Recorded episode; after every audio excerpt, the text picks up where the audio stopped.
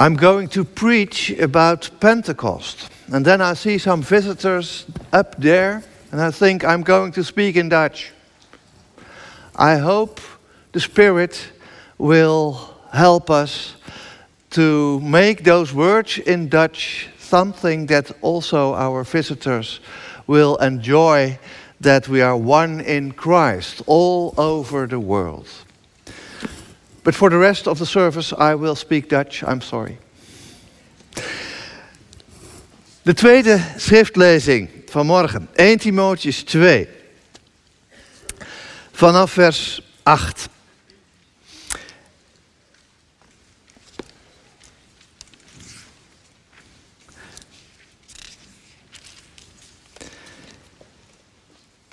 zijn een aantal aanwijzingen van de apostel Paulus aan zijn jonge medewerker Timotheus. Timotheus was een jonge man, maar hij was erop uitgestuurd om het evangelie te verkondigen. En dan zegt Paulus, ik wil, 1 Timotheus 2 vers 8, ik wil dat de mannen overal waar ze bidden, de handen vol toewijding opheffen, zonder wrok of oneenigheid.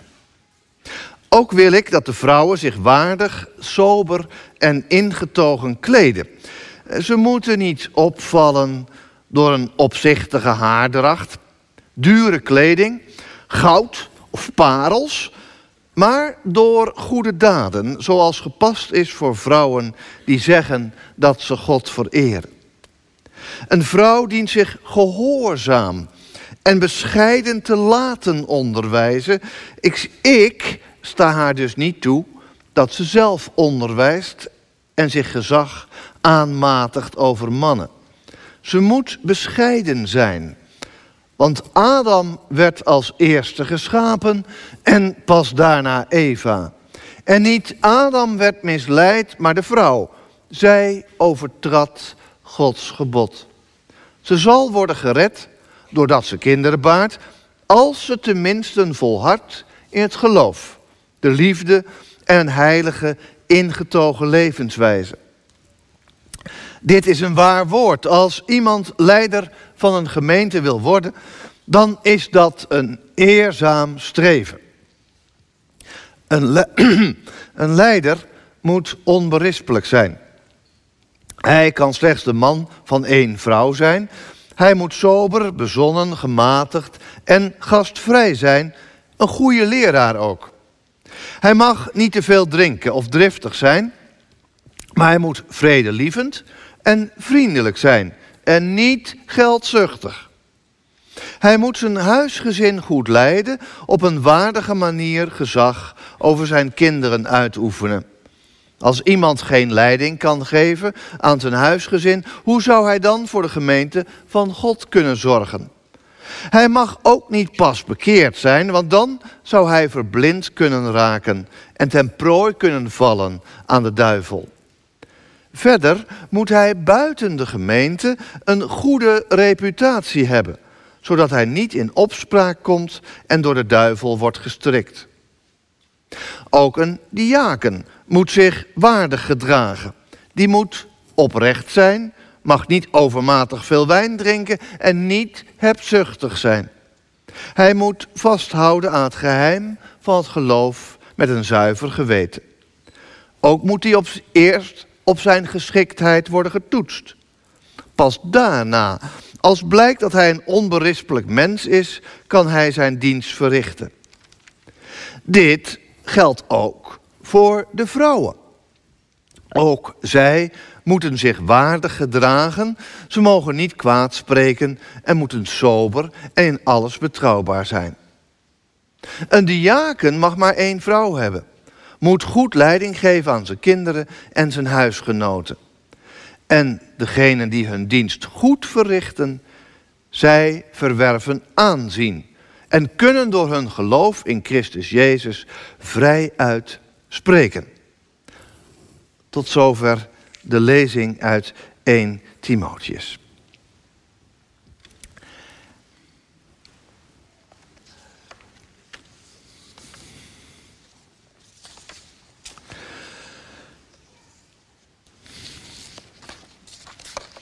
Broeders en zusters, gemeente van onze Heer. Vandaag een bijzondere zondag voor Kruispunt na een bijzondere week. Want onze kerk is sinds dinsdag een herberg voor 40 asielzoekers. En daar werken, heb ik mij laten vertellen, ik heb het niet zelf nageteld, wel 300 vrijwilligers aan mee. Uit de wijk en uit Kruispunt. Fantastisch dat het allemaal binnen enkele dagen geregeld kon worden. Fantastisch dat we dit een aantal weken met elkaar gaan doen. Daar zijn we kerk van Christus voor. Om te helpen waar onvoldoende hulp blijkt. En sinds juni wisten we al dat deze zondag er ging komen. Omdat we vandaag in de tweede dienst vrouwen in ons bestuur bevestigen als ambtsdrager. Lang heeft deze gemeente een tweesporenbeleid gehad. Want in het bestuur draaien de mannen en de vrouwen helemaal gelijkwaardig mee. Maar formeel waren alleen de mannen de baas als ambtsdragers in de kerkenraad. Dat had zijn redenen, maar voelde toch steeds meer gekunsteld. Het deed geen recht aan die roeping van vrouwen die in navolging van Christus, op voordracht van de gemeente, gekozen zijn als leiders van deze gemeente. En dus vandaag bevestiging van de vrouwelijke bestuursleden tot ouderling of diaken. En dan, dan mag ik daarbij preken. Wat is dan passend? Ik dacht terug aan de allereerste keer dat ik bewust een vrouw op de kansel meemaakte. Ik was een tiener. Ik zat in de Pelgrimkerk in Haarlem-Zuid. Daar was een vrouwelijke student die de dienst mocht vervullen. En ze had het over het verhaal van Martha en Maria uit Lucas, 13, uit Lucas 10. U weet het, Jezus gaat op bezoek bij die beide zussen. En Martha klaagt bij Jezus dat Maria haar niet helpt als gastvrouw. Omdat Maria geen woord wil missen van wat Jezus te vertellen heeft. En de studenten nam het, net als Jezus, op voor Maria, die het beste deel gekozen had. Maar de student gaf eerlijk gezegd ook alle vrouwen die nog achter dat aanrecht bleven hangen er flink van langs. Die moesten zich maar eindelijk eens emanciperen. En dat voelde niet goed. Hoeveel begrip ik er ook voor had en heb dat vrouwen het recht opeisen om op gelijk niveau met mannen te mogen staan. Een recht is daarentegen toch geen plicht. En waar, waar ligt dat belang van de vrouw in het ambt eigenlijk? Gaat het er dan om dat we sommige vrouwen het plezier gunnen om aan de touwtjes te mogen trekken? Nou, dat plezier mogen ze hebben. Maar het is niet onze drijfveer. Het gaat erom dat wij geloven dat onze God mannen en vrouwen roept om met de gaven die Hij geeft de gemeente te dienen. Wij doen onze gemeente tekort als we zoveel capabele vrouwen buiten het ambt zouden sluiten. Wij doen onze Heer tekort. Als Hij die vrouwen op ons pad brengt. En met zijn geest de gaven van leiding geven heeft gegeven. Maar wij zo'n roeping zouden negeren. Ik moest daar van de week ook aan denken.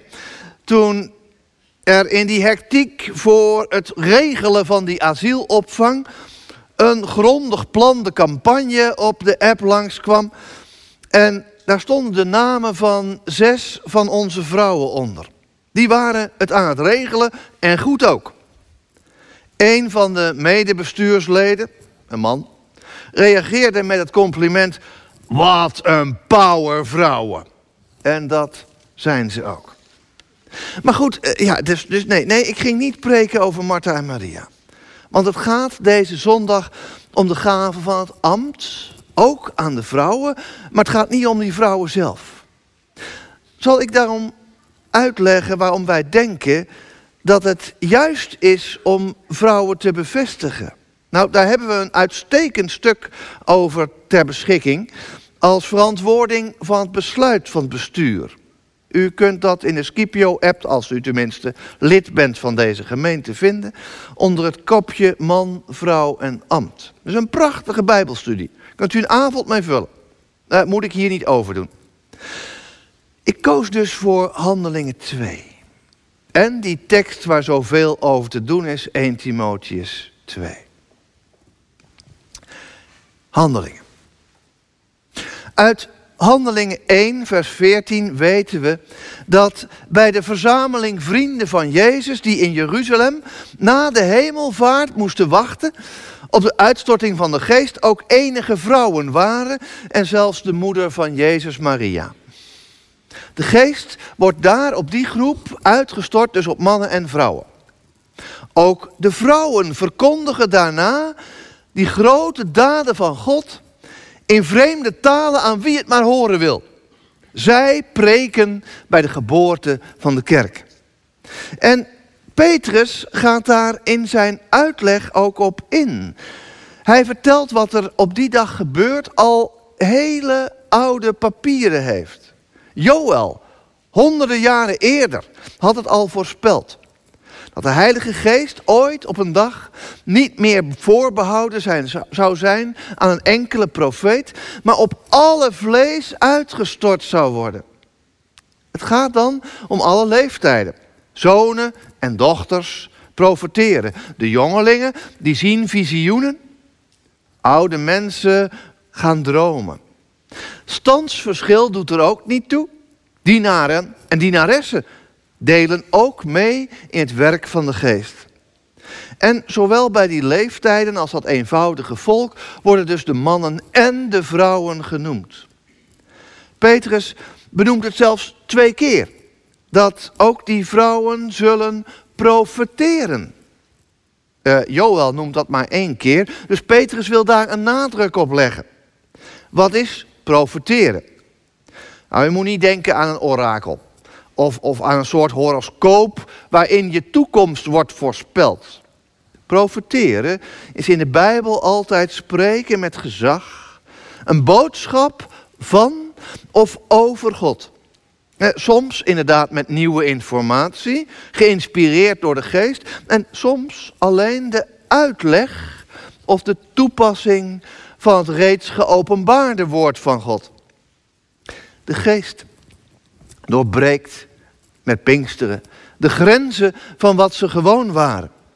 Niet meer het woord geven aan een wetgeleerde die er jarenlang voor had gestudeerd, alsof die het alleen recht hadden om over God te spreken.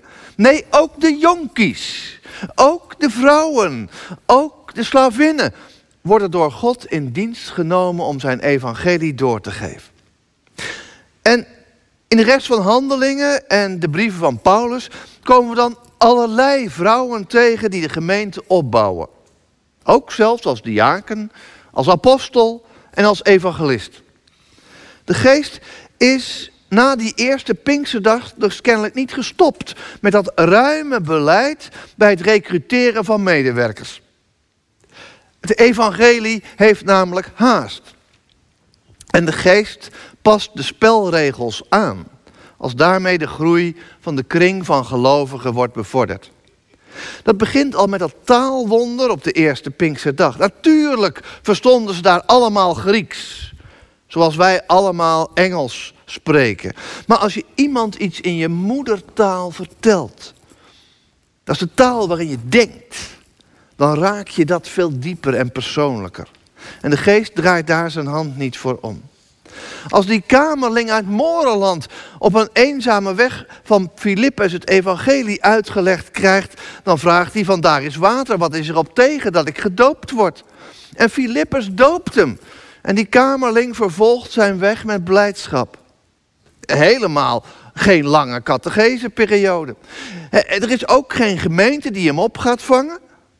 Onverantwoord wat Filippus doet.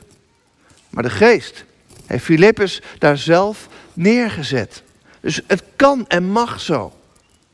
Daarna de bekering van Cornelius. De geest moet Petrus dwingen om in een visioen onreine dieren te eten. Met als boodschap dat hij Cornelius als een onreine Romein niet mag buitensluiten van het aanbod om christen te worden. Dat was wat voor een Jood. Niet alleen een heiden, maar ook nog een bezetter moet je de genade van God gunnen. Maar God wil ruim denken. En dat betekent dus ook dat de vraag opkomt of die nieuwe heidense gelovigen de Joodse wetten allemaal moeten volgen. Of ze zich aan die regeltjes moeten houden. In Handelingen 15 wordt dan geconstateerd dat die wetten zelfs voor geboden, geboren Joden wel wel te zwaar waren om te houden.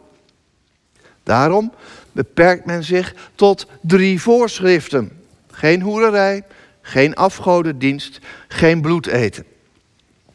De Joodse christenen bleven zelf gewoon hun zonen besnijden. En alle overige Joodse regels toepassen. Maar die heidenen gunnen ze als broeders en zusters grotere vrijheid.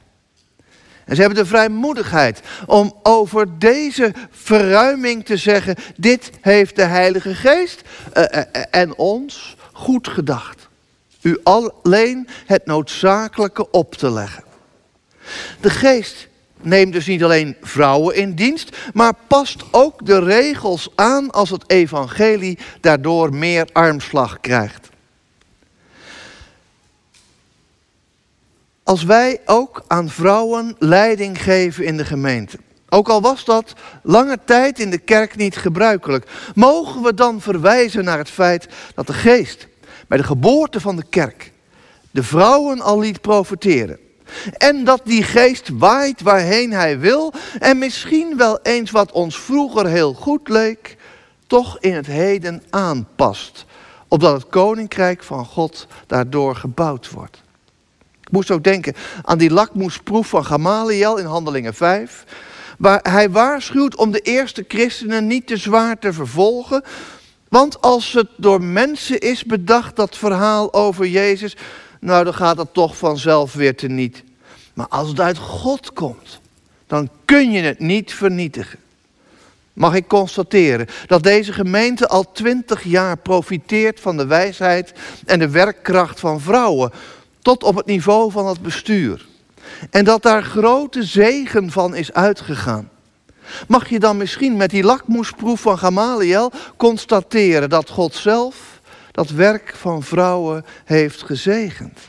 Dat in ieder geval voor deze gemeente, laten we dicht bij onszelf houden, dat voor deze gemeente het goed is dat die, dat die vrouwen hun gaven uitoefenen. We gaan naar 1 Timotheus, had ik u beloofd. Die tekst lijkt ons te verbieden wat we later op deze ochtend gaan doen. Paulus schrijft aan Timotheus in de vertaling van NBV 21 dat de vrouw geen onderwijs mag geven of zich gezag aanmatigen over mannen. Maar is dat nu een universeel verbod voor alle tijden en plaatsen? En gaat het eigenlijk wel over het aanstellen van vrouwen in een kerkenraad? Geen onderwijs? En al die profeterende vrouwen dan? Geen gezag over mannen. En, al die vrouwen dan, die in het Nieuwe Testament diakones zijn. En de Jezusbeweging financieren, evangeliseren. En ook op andere wijze allerlei invloed hadden. Geen gezag. Laten we allereerst constateren dat er soms wat selectief wordt gelezen in 1 Timotheus. Die tekst over de vrouwen heeft veel invloed, maar die tekst dat die mannen met opgeheven handen overal moeten bidden, ja, ze houden zich eraan in de Pinkstergemeente, maar daar houdt het een beetje op. Er staat ook nog dat die mannen vooral geen ruzie moeten maken. Nou, dat mag ook wel eens wat vaker gezegd worden. En dat een vrouw geen goud of parels mag dragen, ook dat is uit zicht geraakt. ik ben ook maar blij ook dat mijn vrouw haar trouwring gewoon aanhoudt. Het is goud hoor. Maar hoe zit het met die onderdanigheid van de vrouw uit 1 Timotheus? Misschien vindt u mijn benadering speculatief. Maar als u het aan de letter wil vasthouden dat de vrouw moet zwijgen, en dan botst dat dus met de praktijk van het Nieuwe Testament. Het valt mij op dat Paulus in 1 Timotheus wat uit de losse pols lijkt te schrijven. Het gaat van de hak op de tak met die leefregels. Maar de rode draad is dat de vrouw zich in moet houden, bescheiden moet gedragen. Sober en ingetogen, niet opvallen. Kennelijk heeft de briefschrijver zich gestoord aan vrouwen die zich inbeelden dat ze alles mogen. Het hoogste woord voeren. Ja, hij had toch zelf geschreven, Paulus, dat in Christus man nog vrouw is, jood nog heide enzovoort. Nou ja, als je dan toch een vrijbrief hebt om alles te mogen. Maar in de cultuur van die dagen stond de vrouw ver onder de man. En in de gemeente is dat dus al sterk veranderd. Ze doet in van alles mee. Ze krijgt de ruimte om allerlei goede daden te doen. Maar ga nou niet te ver uit de pas lopen, zegt Paulus. Want dan worden we wezensvreemd aan onze samenleving. En datzelfde argument zou je dus nu juist moeten omdraaien. Het is wezensvreemd voor het huidige Nederland dat vrouwen zich niet zouden mogen laten horen. Als het je het betoog van Paulus voor alle tijden en culturen toe wil passen, dan is zijn argumentatie ook helemaal niet sterk. Een beetje bijbelkritiek vanmorgen. Adam is eerder geschapen dan Eva en dus is hij de baas. Oh ja, is volgorde gelijk aan rangorde? De rabbijnen hebben al lang geleden over dit argument juist, en misschien kende de briefschrijver Paulus dat ook al wel, geschreven dat de mug nog eerder geschapen was dan Adam. En ja, dat Eva als eerste verleid is in dat paradijsverhaal klopt, maar Adam ging daar onmiddellijk achteraan. En elders wordt het altijd over de oerzonde van Adam gesproken. En dat de vrouw gered wordt terwijl ze kinderen baart, dat is tegenwoordig toch echt discriminatie voor alle vrije gezelle vrouwen. En de vrouwen die geen kinderen konden of wilden krijgen. En het valt uit te leggen in de tijd van Paulus. Maar dat gaat nu te ver voor deze preek. Daar moet u nog maar eens even bij me aankomen kloppen. Maar in ieder geval voor onze tijd vinden we dat een merkwaardige uitspraak. Behouden worden doordat je kinderen krijgt. Mijn conclusie is dat de les van 1 Timotheus niet is dat de vrouw nooit voor de eeuwigheid geen ambtsdrager mag zijn of altijd zou moeten zwijgen, maar dat zij en ook de man die geen ruzie moet zoeken, erop bedacht moet zijn om geen aanstoot te geven in de wereld waarin je leeft. En in die tijd was aanstoot geven inderdaad je zo prominent op de voorgrond plaatsen. En in onze tijd is dat misschien wel wegduiken. Dat past ook bij het vervolg van onze Timotheus-lezing. Daar krijgt de jonge Timotheus een lijstje kenmerken waarmee hij nieuwe opzieners moet gaan beoordelen. Opnieuw lijkt het een beetje haastwerk, want het staat allemaal zo dubbel in. Terwijl wat voor de ene categorie al gold, dan ook weer meegenomen wordt bij de volgende. Het gaat dus over de opzieners, de ouderlingen, en dan over diakenen, dan over vrouwen en dan weer over diakenen. Maar over wat voor soort vrouwen gaat die derde categorie? Het meest logisch is een kerkelijk leider, die dan toevallig ook nog vrouw is. En niet over de vrouwen van de diakenen, want ja, moeten de vrouwen van de ouderlingen zich dan ook niet gedragen? Nee, als vers 12 gaat over vrouwelijke ambtsdragers, dan is dat logisch.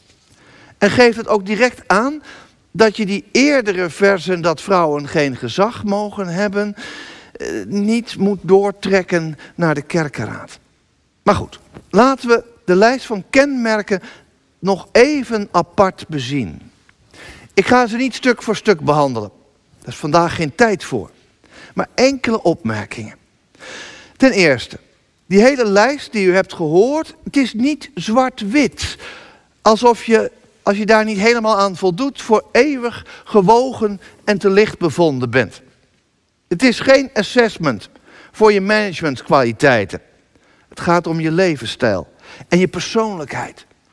Niet te veel drinken, niet driftig zijn, bezonnen en gematigd. Dat zijn relatieve begrippen waarin je ook nog kunt groeien.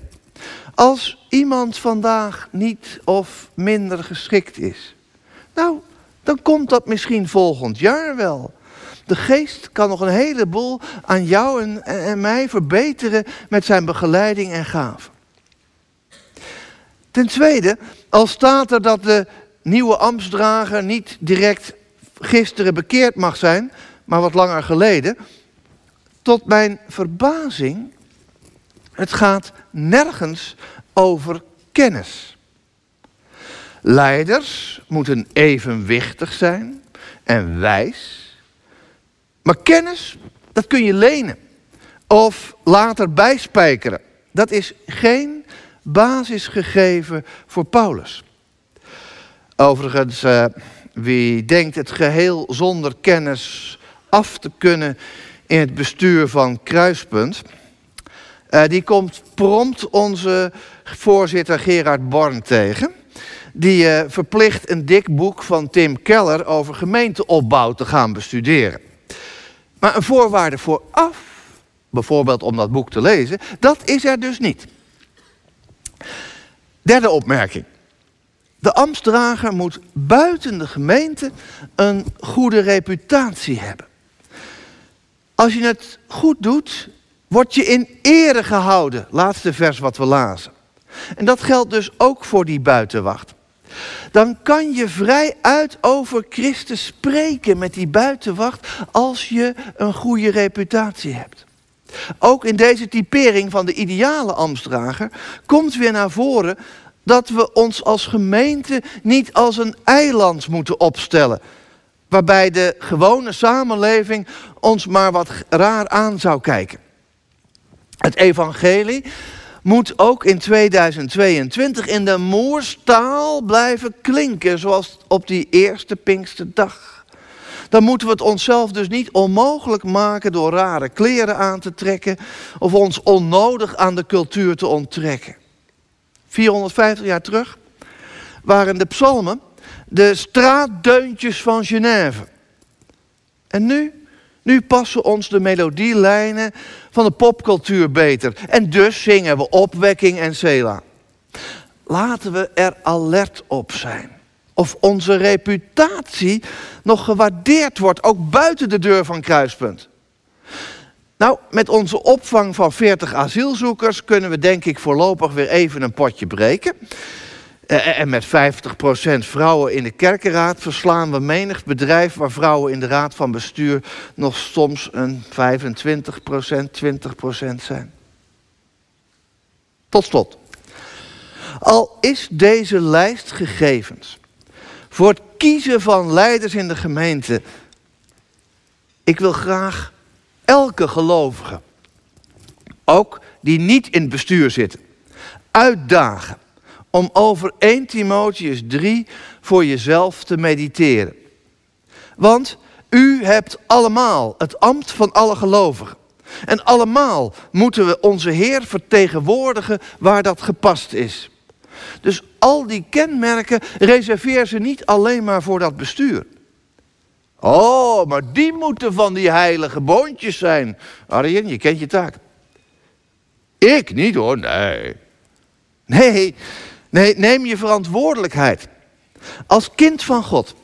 Om steeds meer naar die richtlijnen te willen leven. Dus u krijgt huiswerk mee. Lees vanmiddag maar eens 1 Timotheus 3 bij de middag of de avondmaaltijd. En vraag het aan u of uw huisgenoten. Waar scoren we buitengewoon goed op? Wat kan er misschien beter? En als we daar dan met elkaar aan werken, wordt die vijver voor toekomstige bestuursleden ook alleen maar groter. Dat is mooi meegenomen. Broeders en zusters, zullen we met elkaar bidden. Lieve vader, lieve vader, vandaag zijn we er maar wat trots op dat we als gemeente er kunnen zijn voor mensen in nood. We zijn dankbaar voor al die vrijwilligers. En het gebouw dat plots zo geschikt blijkt om 40 asielzoekers op te vangen. Een plek om te slapen, om te eten, om tot rust te komen. En u hebt ons die mogelijkheden gegeven en het lef om het te doen. Dank u wel. Wij willen u danken voor alle inbreng van vrouwen in Kruispunt. Voor hun creativiteit, hun energie, hun tijd, hun bewogenheid. Wij willen u danken dat u, Heilige Geest, ons ook vrijmoedigheid geeft om hen op alle niveaus in te schakelen en hun de wijsheid daartoe geeft. U hebt dat gezegend. Wij willen u bidden voor dat zelfonderzoek. Dat als we kijken in de spiegel van de kenmerken die Paulus aan Timotheus meegaf voor de opzieners, dat we dat niet ervaren als een examen. Waarbij we door de mand vallen, want dat zullen we toch. Maar als een uitdaging om steeds meer u, Heere Jezus, na te volgen. Steeds meer ons te ontwikkelen tot de mensen zoals u die bij de schepping al bedoeld had. En Heilige Geest, wees ons daarin onze leraar een leven lang. Vader, wij weten dat het bevestigen van vrouwen als ambtsdragers ingaat tegen de overtuiging van de meerderheid van de synode van een van onze moederkerken, de christelijk gereformeerde kerken. Het doet ons verdriet dat wij hierin niet één zijn. Wij willen uw leiding gehoorzamen, zij ook. Wij bidden u om de geest van Handelingen 15, waarin de ene groep binnen uw kerk de andere ruimte gaf om zo het evangelie te bevorderen. Leid uw kerk en geef ons begrip voor elkaar. Wij bidden u voor ons bestuur, voor onze kerkenraad. Laten de mannen en de vrouwen wijs zijn. Doe hen groeien in die kenmerken van 1 Timotheus 3. Schenk licht waar besluiten moeten worden genomen. Geef vreugde in het uitoefenen van wat u hen te doen gegeven hebt. Amen.